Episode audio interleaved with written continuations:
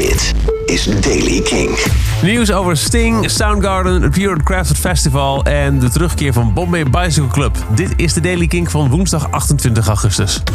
Sting, die jaren geleden de Rainforest Foundation Fund oprichtte om het Amazonegebied te beschermen, heeft op zijn Facebookpagina een statement geschreven over de branden in het gebied. Amazonia, zo schrijft hij, staat in een ongekend tempo in brand. 80% hoger dan vorig jaar en met 39% meer ontbossing. En de wereld heeft het in de gaten. Hij vervolgt populistische leiders die nationalistische agenda's aanhalen of beweren dat klimaatverandering een hoax is, maken zich schuldig aan veel meer dan uh, stand-by staan en niets doen. Dit, zegt hij, is criminele nalatigheid op wereldschaal. Het is misschien anatomisch niet correct om Amazonia de longen van de aarde te noemen, maar bewijst wel dat het een vitale en onvervangbare schakelaar is in de keten van welzijn op onze planeet. We kunnen het ons eenvoudigweg niet veroorloven om het te laten branden. Een andere brand in 2008, de Universal Music Group, waar toen brand was. Toen zeiden ze, nou het valt mee wat er verloren is gegaan. Maar enkele maanden geleden was er een groot artikel van de New York Times... die beweerde dat er een ontzettend grote schat aan niet te vervangen masteropnames verloren zijn gegaan bij de brand. Daarop volgden er meerdere rechtszaken van bands en artiesten die zeiden te, te, te, willen weten wat er met hun materiaal is gebeurd. Een van die bands is Soundgarden, maar die zitten bij Universal Music Group en die heeft nu geëist dat Soundgarden de rechtszaak laat vallen. Omdat, zo beweert Universal Music, in 2015 er een contact is geweest tussen het label en de band, waarin uitgebreid werd bekendgemaakt dat, uh, wat de verliezen waren en hoe weinig ze waren, hoe minimaal voor de band. Nou ja, uh, nu zit Soundgarden net als die andere reeks artiesten wel in een rechtszaak. En Universal die heeft nu dus een rechtszaak weer tegenover Soundgarden aangespannen om te zeggen... drop jullie rechtszaak, want jullie weten al vier jaar lang hoe het zit. Wat ik wel opvallend vind, want de brand was in 2008. In 2019 was er een artikel van de New York Times. Maar in 2015 was er kennelijk ook al reden om tussen band en label contact te hebben over wat er eigenlijk nou helemaal was verloren gegaan bij die brand. Dus misschien hadden ze toen ook al in de gaten dat het meer was dan wat destijds in 2008 was beweerd. Het eerste Nederlandse Pure and Crafted Festival, dat komt overwaaien uit Duitsland, is compleet. Want naast eerder bekende namen als bijvoorbeeld uh, Indian Askin...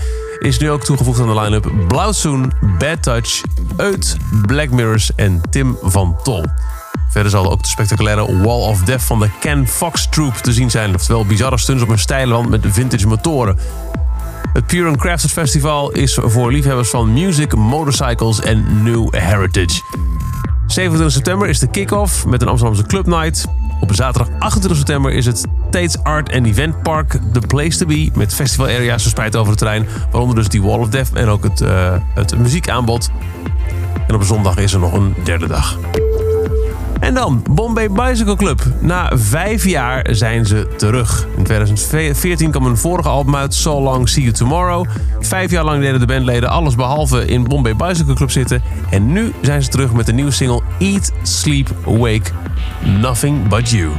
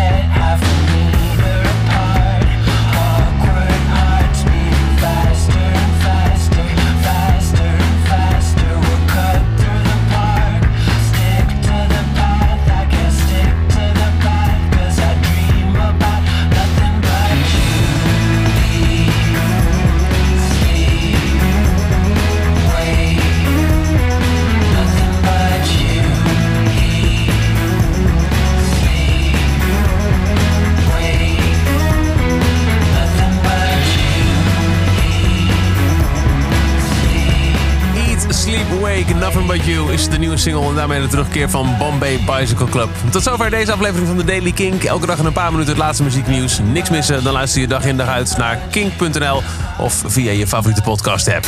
Elke dag het laatste muzieknieuws en de belangrijkste releases in de Daily Kink. Check hem op kink.nl of vraag om Daily Kink aan je smart speaker.